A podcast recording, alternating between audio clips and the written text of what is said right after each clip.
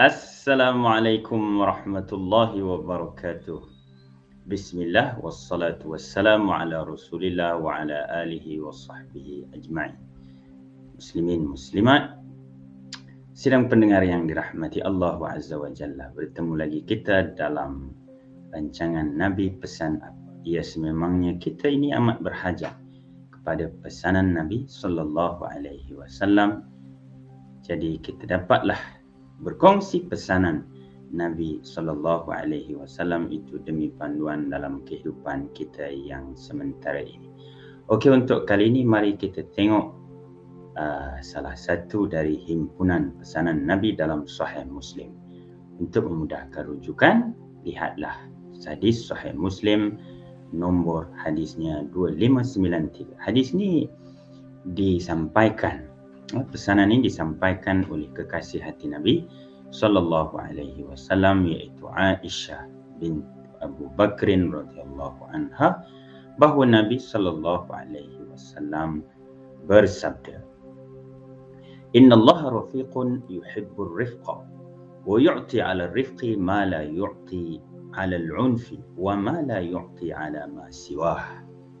Ha, begitulah pesanan Nabi sallallahu alaihi wasallam. Jadi apa kandungan pesanan Nabi sallallahu alaihi wasallam ini saudara dan saudariku yang dirahmati Allah. Di dalam pesanan ini Nabi kata apa? Sesungguhnya Allah itu Rafiq. Apa maksud Rafiq? Rafiq ni bahasa bahasa Jawa pula. Bahasa Inggerisnya disebut sebagai kindness. Ha, lemah lembut, baik hati. Semuanya Allah itu adalah zat yang maha baik. Ha, kalau nak di maknanya dibandingkan dengan manusia, baik hatilah.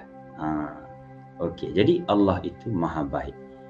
Dan Allah mencintai kindness, kebaikan. Dan Allah memberikan bahagian pada kindness, yakni kebaikan itu.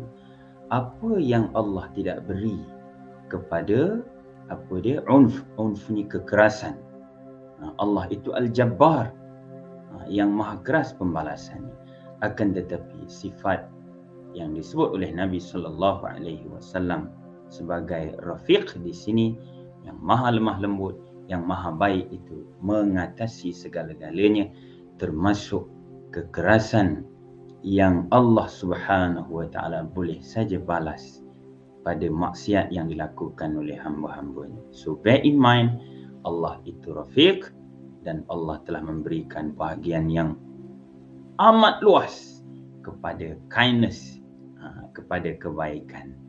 Jadi jika begitu, lanjutan dari pesanan Nabi sallallahu alaihi wasallam tadi menerangkan Allah juga tidak memberikan kindness kebaikan itu ha, kelebihannya itu tidak mampu untuk diatasi oleh apa-apa juga.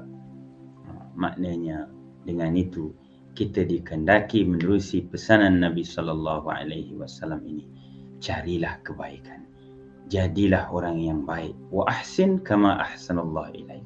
Berbuat baiklah kalian sebagaimana Allah telah berbuat baik kepada kalian.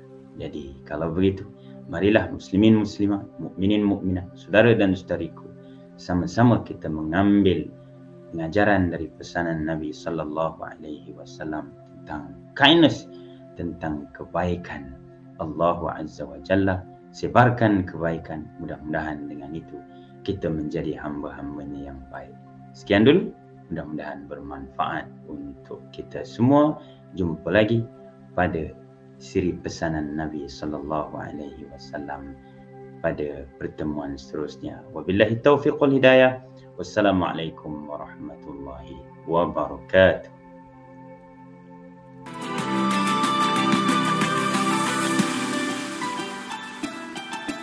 Bersama membina masyarakat